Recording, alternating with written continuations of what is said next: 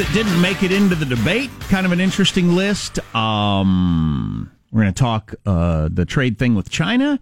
Is China is I don't know. It's it, it, it, it's got the looks of falling apart, but that's sometimes the way things look right before you make a deal. So we'll see what's going to happen. There's a major trade war going on between Japan and South Korea right now because Trump's an idiot and it's just his race. Oh, wait a minute. No, we're not involved in that at all.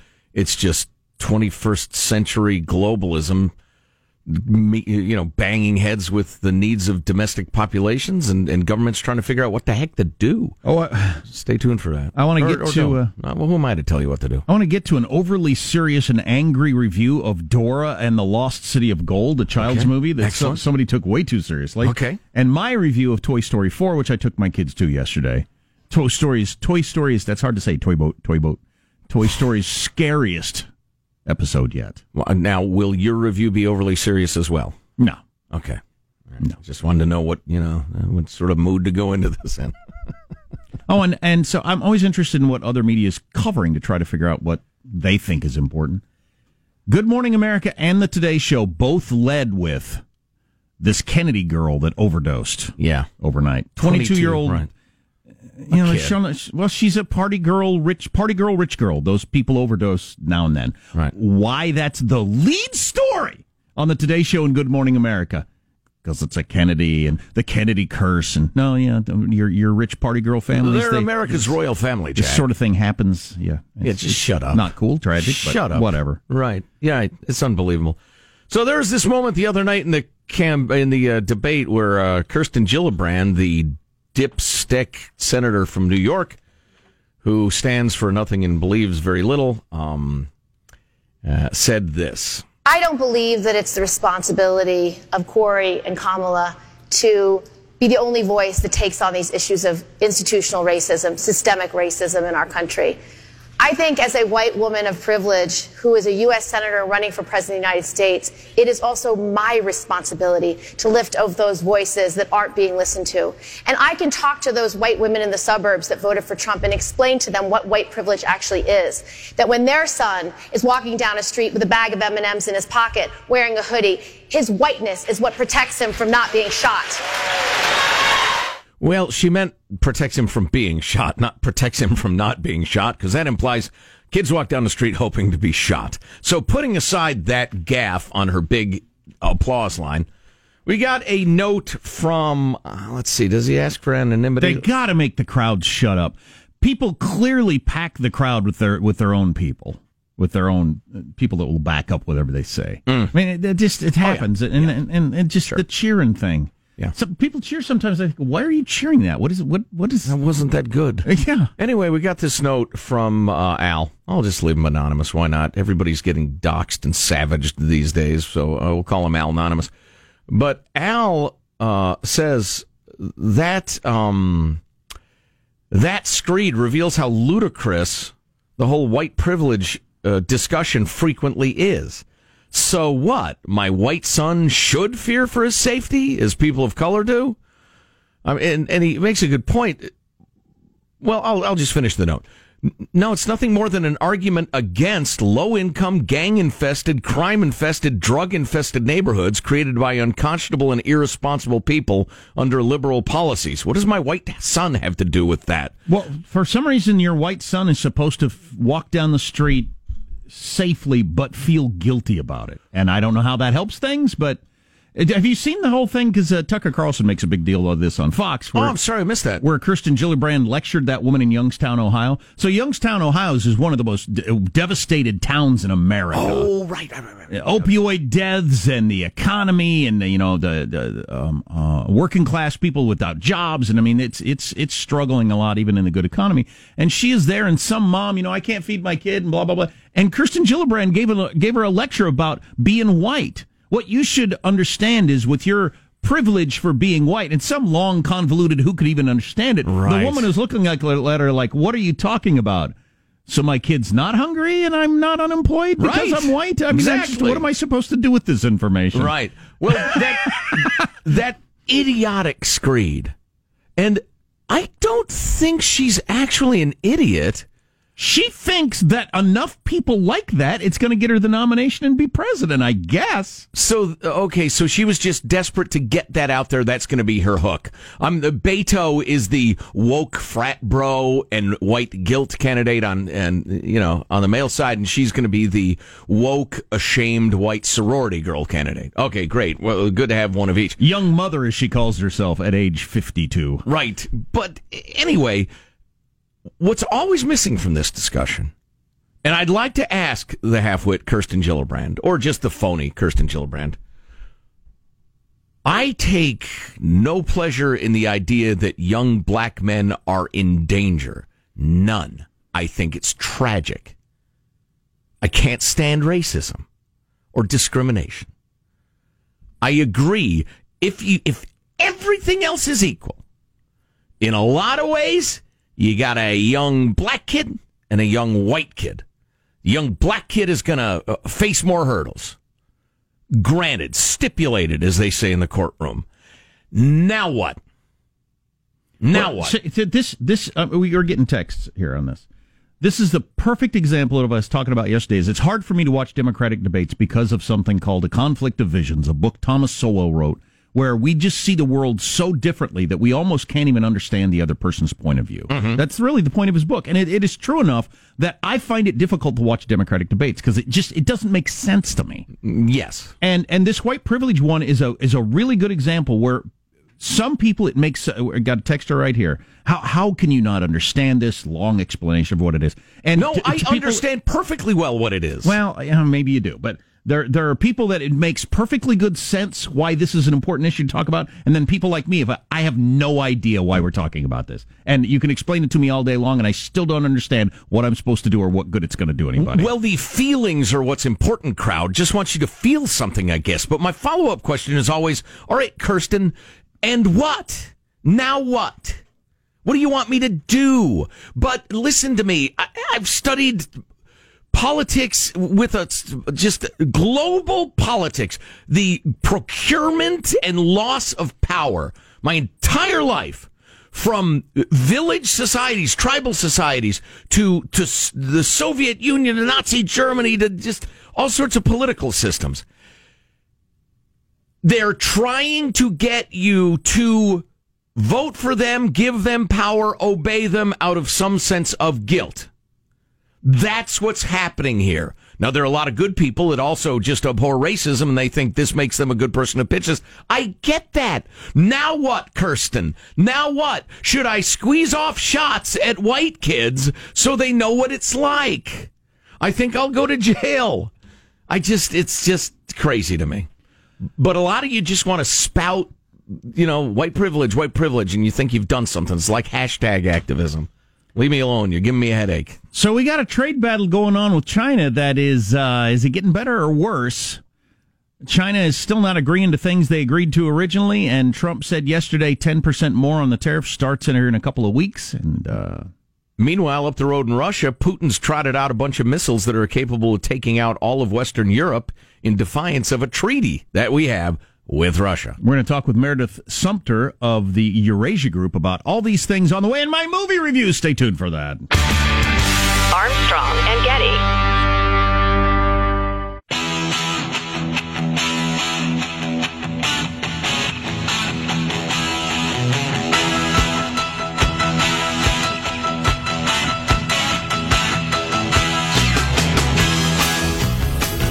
The Armstrong and Getty Show.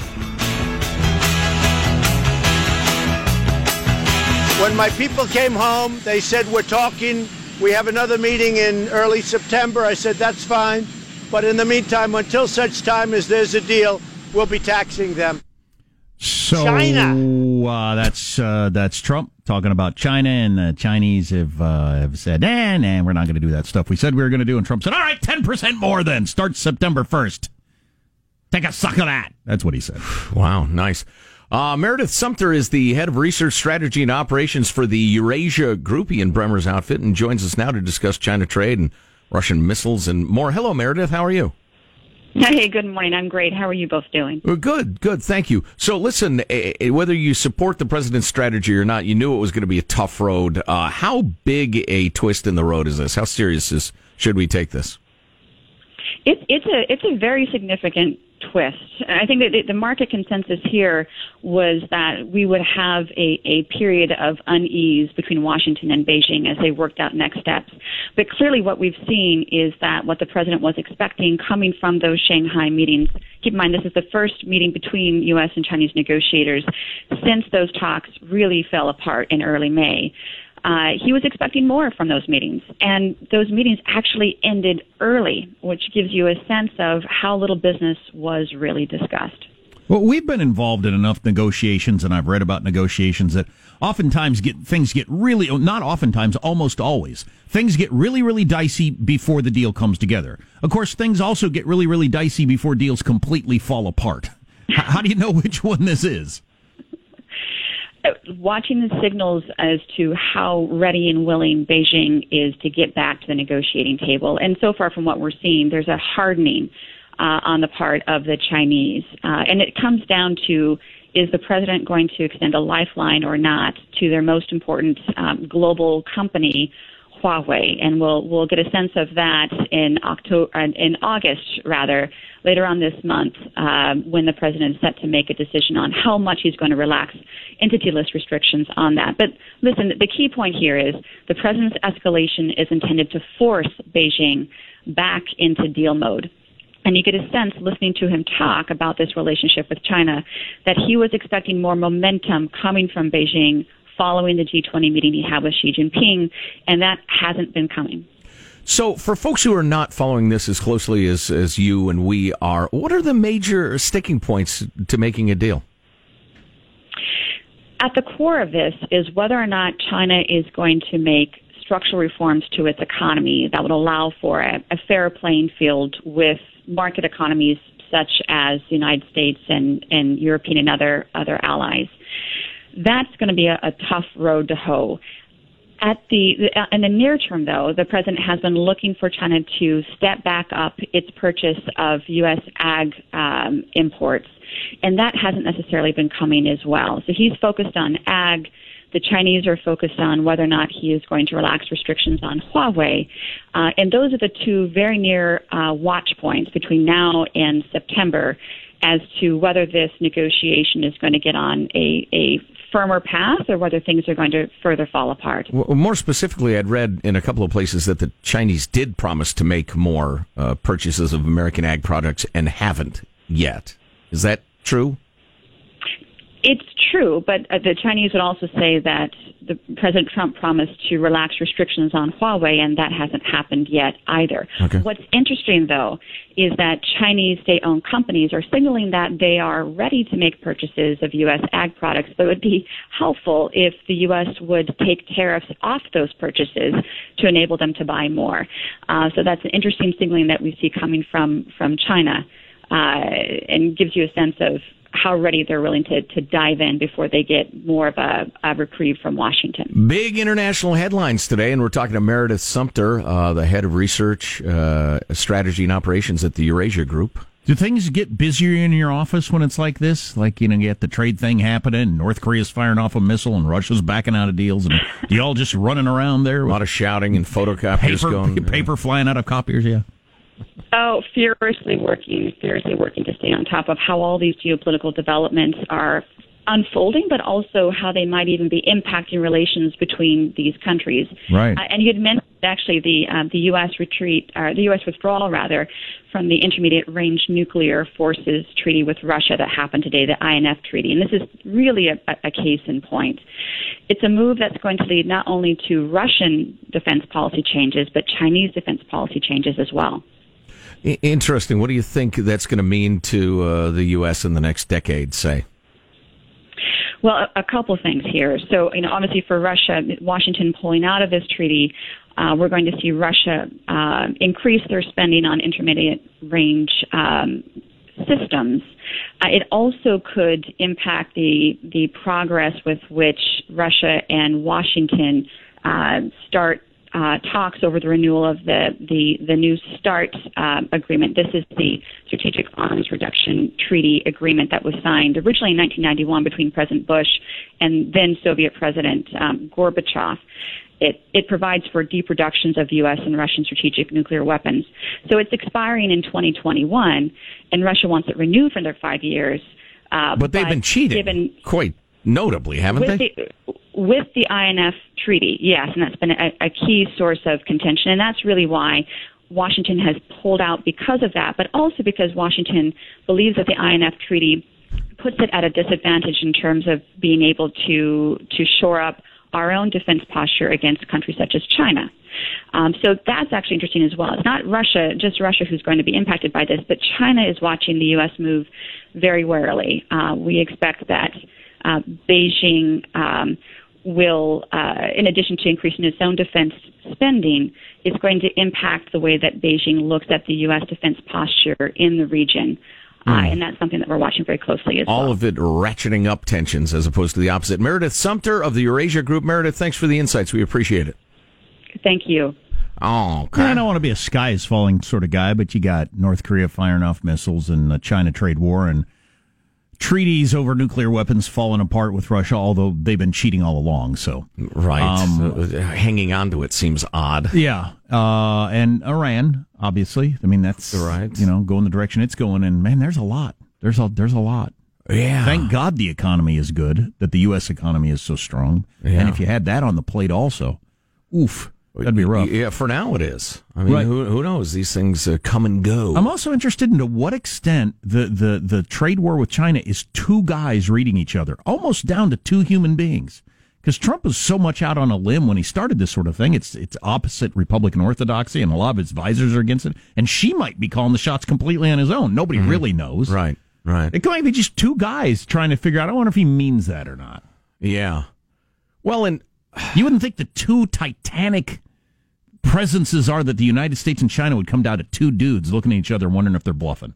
Well, the China side is a country doing something utterly unacceptable in the modern world. It is not acceptable, and it is fundamental to their economy and their government. So, where do we go from here? And you got to make them stop. How are you going to make them stop? Huh? Give them the back of your hand. You're going to squeeze them. Anyway, Marshall's news is on the way, and we'll get into a whole bunch of stuff. Uh, went to Toy Story 4. Want to talk about that? Armstrong and Getty.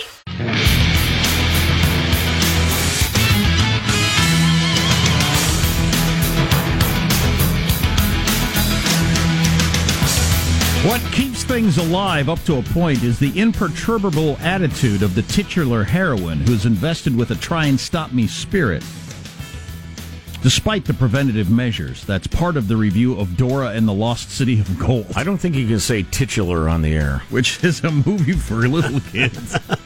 Who are you, does movie reviewers? Large breasted? no, it does not mean that. No, no. oh, it's weird. Yeah, but I've got my not quite so uh, smarty pants review of uh, Toy Story Four coming up. There's Dora a, seems oh, committed. There's more, folks. Oh, yeah. Yes. Dora seems. This is for children who liked Dora the Explorer. They made it into a live action movie. Right. It's Dora the Explorer, all right? What's Little that? girls go off to kindergarten for their first uh, day of school with a Dora the Explorer backpack. Right. Making friends with monkeys. Dora, Dora seems committed to projecting a pre sexualized version of youth while throbbing unacknowledged beneath the surface in a bit more real way. Its presence rigorously ignored. That's the monkey. what are you talking about, you, freaking weirdos? Well, you, you, got a you got a degree in oh. film, and what are you going to do with it? You got to do something. You got to write crap like this. You know, there's something golfers know. I actually said this yesterday to a friend. Sometimes you have to make a swing so bad you realize what you've been doing wrong. It's got to go completely sideways, then you realize, oh, I'm doing this. I just I just retweeted something. It's a, a, great piece of wisdom, and it crystallized in my head how bad a job I've been doing explaining one of the main philosophies of of that I think is important to having a happy life. That I've been trying to convey to you all as I've been trying to understand it myself. So now that it's come together in my head, I want to lay that on you. Well, Joe, with the meaning of life coming up. Well, not per se. It's the key to happiness. There you go. Joe with the the key to happiness Right. on the way. Thank you. That from the titular Jack Armstrong of the Armstrong and Getty Show. Boy, if you don't stick around for the key to happiness, Yes. I don't know what it would least the key to avoiding unhappiness, which is uh, perhaps a distinction without a difference. Well, no, you can't avoid all unhappiness. Maybe what we if could you get- trip and you break your kneecap? Maybe we could get all listeners to stay tuned. If we say we got the key to happiness, Yes. We got Old Town Road or whatever that song Right. is, oh, everybody loves that one. and we'll give away a free hot dog. Right. That'll keep all three crowds. Caller number 10. Let's get the news now with Marshall Phillips. Well, last night President Trump took aim at cities run by Democrats. During his rally in Cincinnati, Trump telling the crowd for 100 years the Democrats have ruled those inner cities. The Democrat record is one of neglect and corruption and decay, total decay. The Democrats have taxed and regulated jobs and opportunity out of these cities and out of existence. They've squeezed the blood out of them. Left wing mayors and city councils have opposed school choice, trapping children and failing in government schools left and right. So many of these mayors right now, you know where they are? They're in jail. That's where they are. Folks, I'm going to use an unfortunate term here, and I apologize for it in advance. Mm-hmm. If Trump wasn't such a dick, Oh, jeez. that Wow. message, that message is so powerful and so important. You people in your blue, blue cities are getting screwed by those who are claiming to help you. Over and over again, generation after generation, there is a different way. I ask you only to consider it. With an insane amount of money uh, having already been spent. Right, exactly. But, you know, because of some of Trump's personality, uh, folks won't listen to him. Got a report in the Washington Post the Trump administration could soon reach a deal with the Taliban that would bring thousands of troops home from Afghanistan.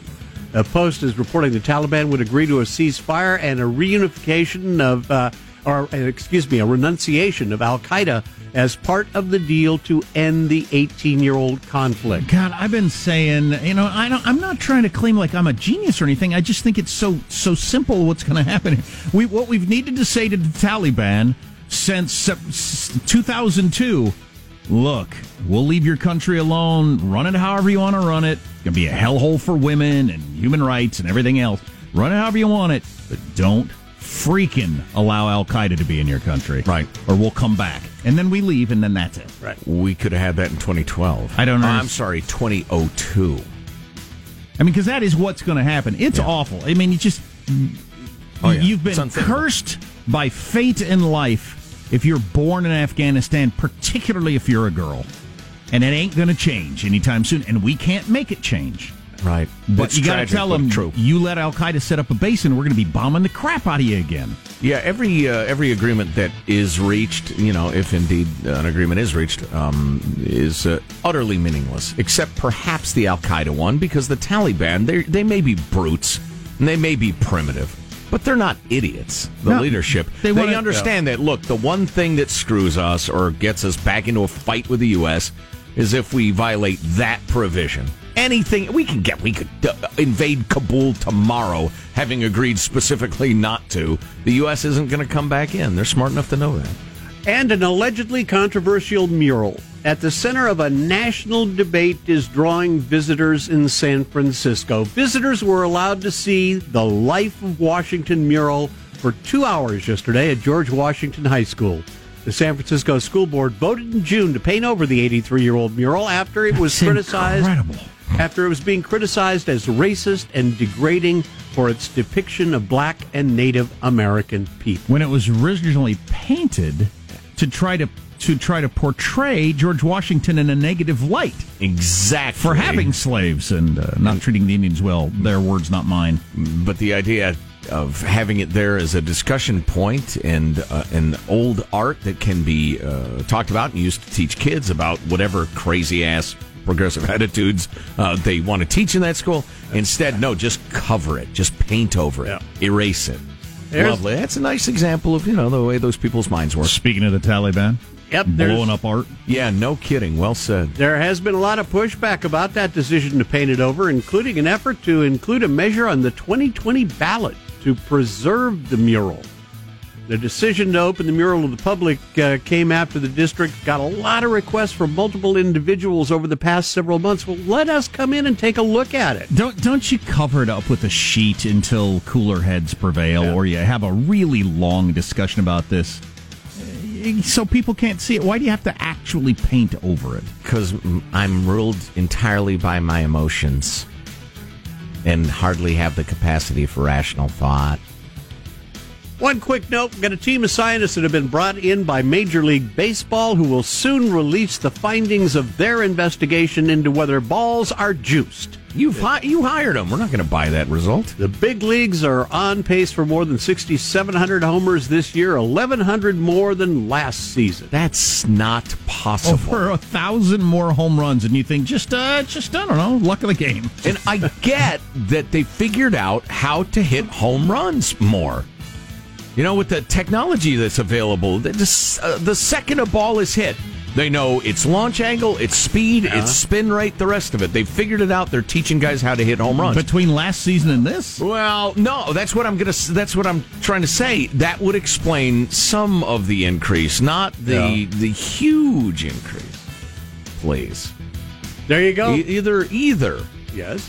the ball is juiced, or somehow they've got some sort of suction mechanism under the stands in the outfield. when the ball's hitting the air, it sucks the ball toward them. that's that's Nobody a likely tell. scenario. That's your news. I'm Marshall Phillips in the Armstrong and Getty Show, encouraging the nation. Is that what we're doing? Hmm. Scientists are going to try to grow human organs in rodents. I thought we were growing them in chimps. Well, an the- hour the- ago it was chimps. The Chinese are growing, Oh. putting human embryos. That's a whole, bu- yeah. Oh, in, my. In uh, in in monkey China. monkey creatures. Uh, we're, rapes, Jack. we're just trying to grow human organs in uh, uh, in mice. oh, is that all? Remember when they grew that ear on the back of that mouse? That was How a big could I deal. forget? Phew, Yeah. How would you forget? It was a Don't they grow picture. organs in pigs sometimes too? Yeah. So that you have more delicious organs. Boy, that would be a problem. If I got pig parts. So I'm made uh, of bacon now. you practically are already. if you are what you eat, by God. So uh, this this tweet I retweeted, I think it's it's pretty brilliant, and it led me to an insight. Maybe it will help you. Maybe it won't, but it probably will. Joe has the key to happiness. All right. Yes. I mean, who, who is going to tune away when the key to happiness is coming up? The already happy. but maybe you don't know why you're happy, Oh. and you might screw it up this afternoon. You're going to get so tired of being happy, you're going to wish you weren't happy anymore. right. Oh, oh boy. Stay tuned. Armstrong and Getty.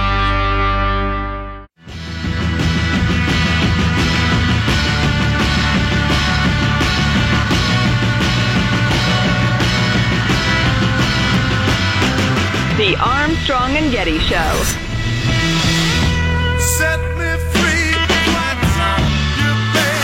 According to a new study, customers rated Taco Bell as the worst Mexican fast food chain. Said Taco Bell, guys, guys, they called us food. Hilarious. Mm. I'll talk more about this later, but just the brief version. If you got a kid that's uh, that gets scared at like TV shows and movies, you don't go to Toy Story 4. Really? Maybe you already have because it's been out for a while. What? It is Sid. There's a and Hanson just said his kid mentioned the same thing. There, there, are, there's a there's a a, a storyline arc thing to it that is just. I mean, it was creepy for me. Hmm. It's a flipping cartoon for kids. Human chimp uh, embryo transplants? It just was straight out of one of your psycho thrillers. Really? Yeah. Oh yeah. Okay. All right.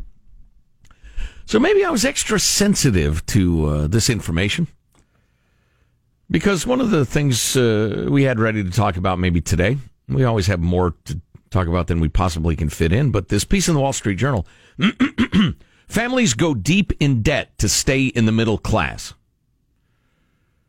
Wages have stalled, but costs haven't. Well, specifically, cars, college, houses, medical care have become steadily more costly, but incomes have been largely stagnant for two decades, during, despite a recent uptick.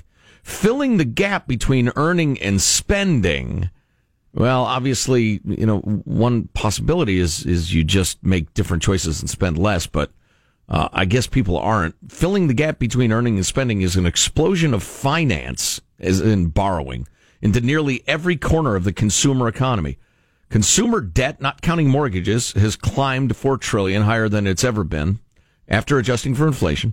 Mortgage After okay, uh, yeah, I dismiss all those with a, a little bit of okay, yeah, trillion dollars is not the same now as it was before, but okay, adjusted for Right. inflation. All these numbers are adjusted for inflation. Mortgage debt slid after the financial crisis, but is rebounding rapidly. Student debt, we've heard about that. Um, and uh, auto debt is up nearly 40%, adjusting for inflation in the last decade. Um, which is amazing. Unsecured personal loans are back in vogue, the result of competition between, well, anyway. Um, so Auto debt. Well, the, the, you know, I wonder if any of that has to do with the invention of taking equity out of your used vehicle. Oh, man. Oh my Yeah. God! Please do. I, it's one thing I want my kids to never do. well, all sorts of debt. Two things: you know, smoke meth or crack, or take the equity out of their used car. Yeah. So- Jesus. So uh, anyway, I already kind of had that in my mind. The whole the desperation to keep up with the Joneses, and you feel like you have to live a certain lifestyle, otherwise you're not having a happy life. Then I come across this uh, tweet by a uh, he's a writer, he's a thinker, he's a scholar, and he's a rapper. His name is Zuby. He's a Brit, I think, but um, his tweet is this: Why are depression and anxiety on the rise? because modern society is designed to make you anxious and depressed. Garbage food, sedentary lifestyle, cubicle work, social media, toxic politics, hookup culture, loss of religion, decline of family, drugs, consumerism. Anybody want to debate any of that? Maybe the toxic politics because it's it's you know always been ugly and it gets a little better and it gets a little worse. But all that other But stuff, it's there. all that other stuff, some of that stuff is completely new in the last 10, 15 years. And some of that stuff, consumerism, is pretty new in the last century. Right. Uh, th- this stuff didn't exist before and it's rampant now. Right. I don't think it needs to be new to be relevant. I see what you're saying. Um, but the toxic politics and everybody hating each other for their politics is pretty new. Uh, yeah. or, or at least it- it's cycled back up again. I mean, all right, in 1861, people were pretty riled about politics. But the fact that you can't like your neighbor if they swing the other way from you, that's, I mean, you talk about anxiety and depression. So, you know, anyway, I think that's some great wisdom. And, and we retweeted it. Uh, follow us on the Twitter if you want to get it and print it out and, and, you know, do whatever you want. But so I was thinking about this and I don't, uh, just all these things coming together. Human beings are unique in the animal world in that we can almost completely design our personal environment. You know, you, you got your, your anteaters, they make their little nests or whatever. No, I guess they eat the nests of the ants, but you know what I mean. You got various animals, they, they make themselves a burrow or a, or a nest or what have you. But we can design our environment in a way no other animal uh, can possibly do. I mean, we can figure out where we want to live, uh, you know what you know what neighborhood, what sort of dwelling, what sort of clothing we're wearing. Just everything is to at least to a large extent under our control. Unless, well, oh, okay. So here's the here's the principle. I think all of us, to some extent, including me, and I fight this, and I'm not quite sure how all the time. We think we have to make our environment what everybody around us is making their environment and what advertising is telling us we must have and we must do and the way we must act. And I think to whatever extent you can tear yourself away from I've got to act this way and be this way and buy this way because that's the way people are doing it these days. Because a lot of that stuff is just brought on by people who make money off of you, encouraging you to do that, which is one reason we don't endorse crap ever. Um, you know, early in our careers, maybe we were strong armed into saying, yeah, you should buy this when, you know, maybe it wasn't so great. And we regret that and we'll never, ever do it again break free of modern society as you design your life because a, a lot of it is toxic. You know, it's just it's a little pep talk. If you're not happy in your life, change your life. My son actually got a tattoo to that effect the other day. His mom isn't a big fan of it, But his mom is a pretty conservative, uh, Midwestern, old school person. What's the tattoo say? Uh, it's not for me to say. But the the point Cash of it. Grasser. Is it that one? no, no, nobody No, rides for free. It's a face tattoo, right? No, it's not. It's but it's interesting. And the point of it is, if it's not good, change it. It's just a little pep talk to you, my friends. You design your environment. And and we, man, we have listeners who live all sorts of different ways, and I think that's really, really cool. Artists who live in the desert and, and folks who write in, they say, you know, and, and in expensive blue states, my wife makes X, I make X, and it ain't much. And we live fine and we're happy. It takes a lot of. Uh, uh, it takes a lot of. Um, I don't know if courage is the right word or strength or whatever to uh, to to drive a crappier car than you can afford when your your social circle drives this. Or live in a smaller house, or do vacations, or eating, or whatever, Right. clothes. It's Yeah. it's it's not an easy thing to do, but and not, it's not a it's not just a weakness because we're designed to try to fit in. That's the way we're our our Sure. whole DNA is screaming out to do what everybody else is doing Right. because the, the the the the tribe is surviving and this is what the tribe's doing. So your DNA is saying do the same things as this because apparently this is what you need to do to survive. And you don't want to be an outlier because you want Sure. tribal protection. Yeah, so it's a natural instinct. But I think we've become so good. It reminds me of my various screeds about the people who would game democracy have gotten so good at it. It's really hard for democracies to be ungamed.